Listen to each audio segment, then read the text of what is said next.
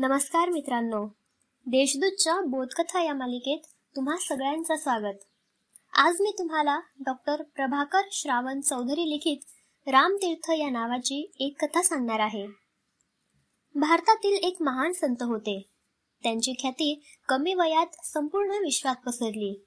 त्यांची विद्वत्ता ओजस्वी वाणी आणि व्यक्तिमत्व यामुळे अमेरिकेत त्यांना बोलवणे आले. विसाव्या शतकाच्या प्रारंभाची ही गोष्ट आहे. संत नियोजित वेळी तेथे गेले.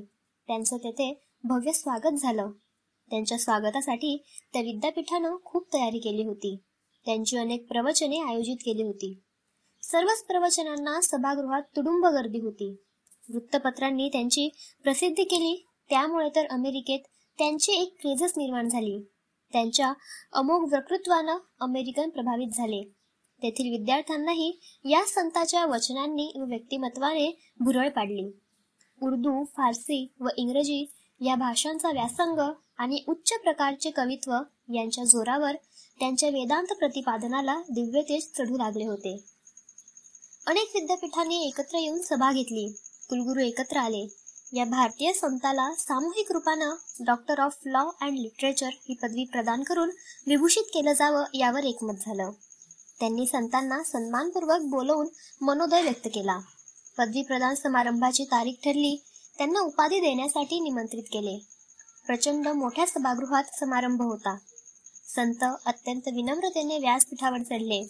तेथील उपस्थितातील लोकांना ते म्हणाले बंधूंनो आणि भगिनींनो आपण सर्वांनी मला या पदवीसाठी योग्य समजलं. तुमच्या शुभभावनांबद्दल मी तुमचा अतिशय हृदयपूर्वक आभारी आहे. येथे बोलवून माझा सन्मान केला. माझ्या देशवासियांनी माझ्या नावाच्या अगोदर मला स्वामी ही उपाधी जोडली आहे. तर माझ्या विश्वविद्यालयाने माझ्या नावाच्या पुढे एम ए ही पदवी लावली आहे. अगोदरच दोन पदव्या. त्यांना हटवण्याची इच्छा असून मी त्या काढू शकत नाही. आता ही तिसरी पदवी. तुम्ही माझा भार वाढविला आहे.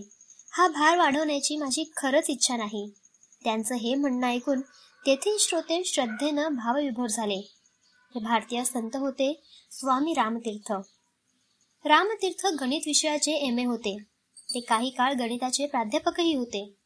अठराशे त्र्याऐंशी ते एकोणीसशे सहा हा त्यांचा जीवनकाल त्यांच्या आध्यात्मिक प्रवृत्तीला नोकरी सोसली नाही. स्वामी विवेकानंद यांच्या भाषणाचाही त्यांच्या मनावर परिणाम झाला होता. त्यांनी हिमालयात जाऊन संन्यास घेतला होता.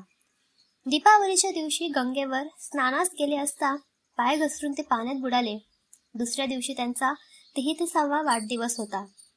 तात्पर्य ध्येयवादी माणसं सतत कार्यरत राहतात.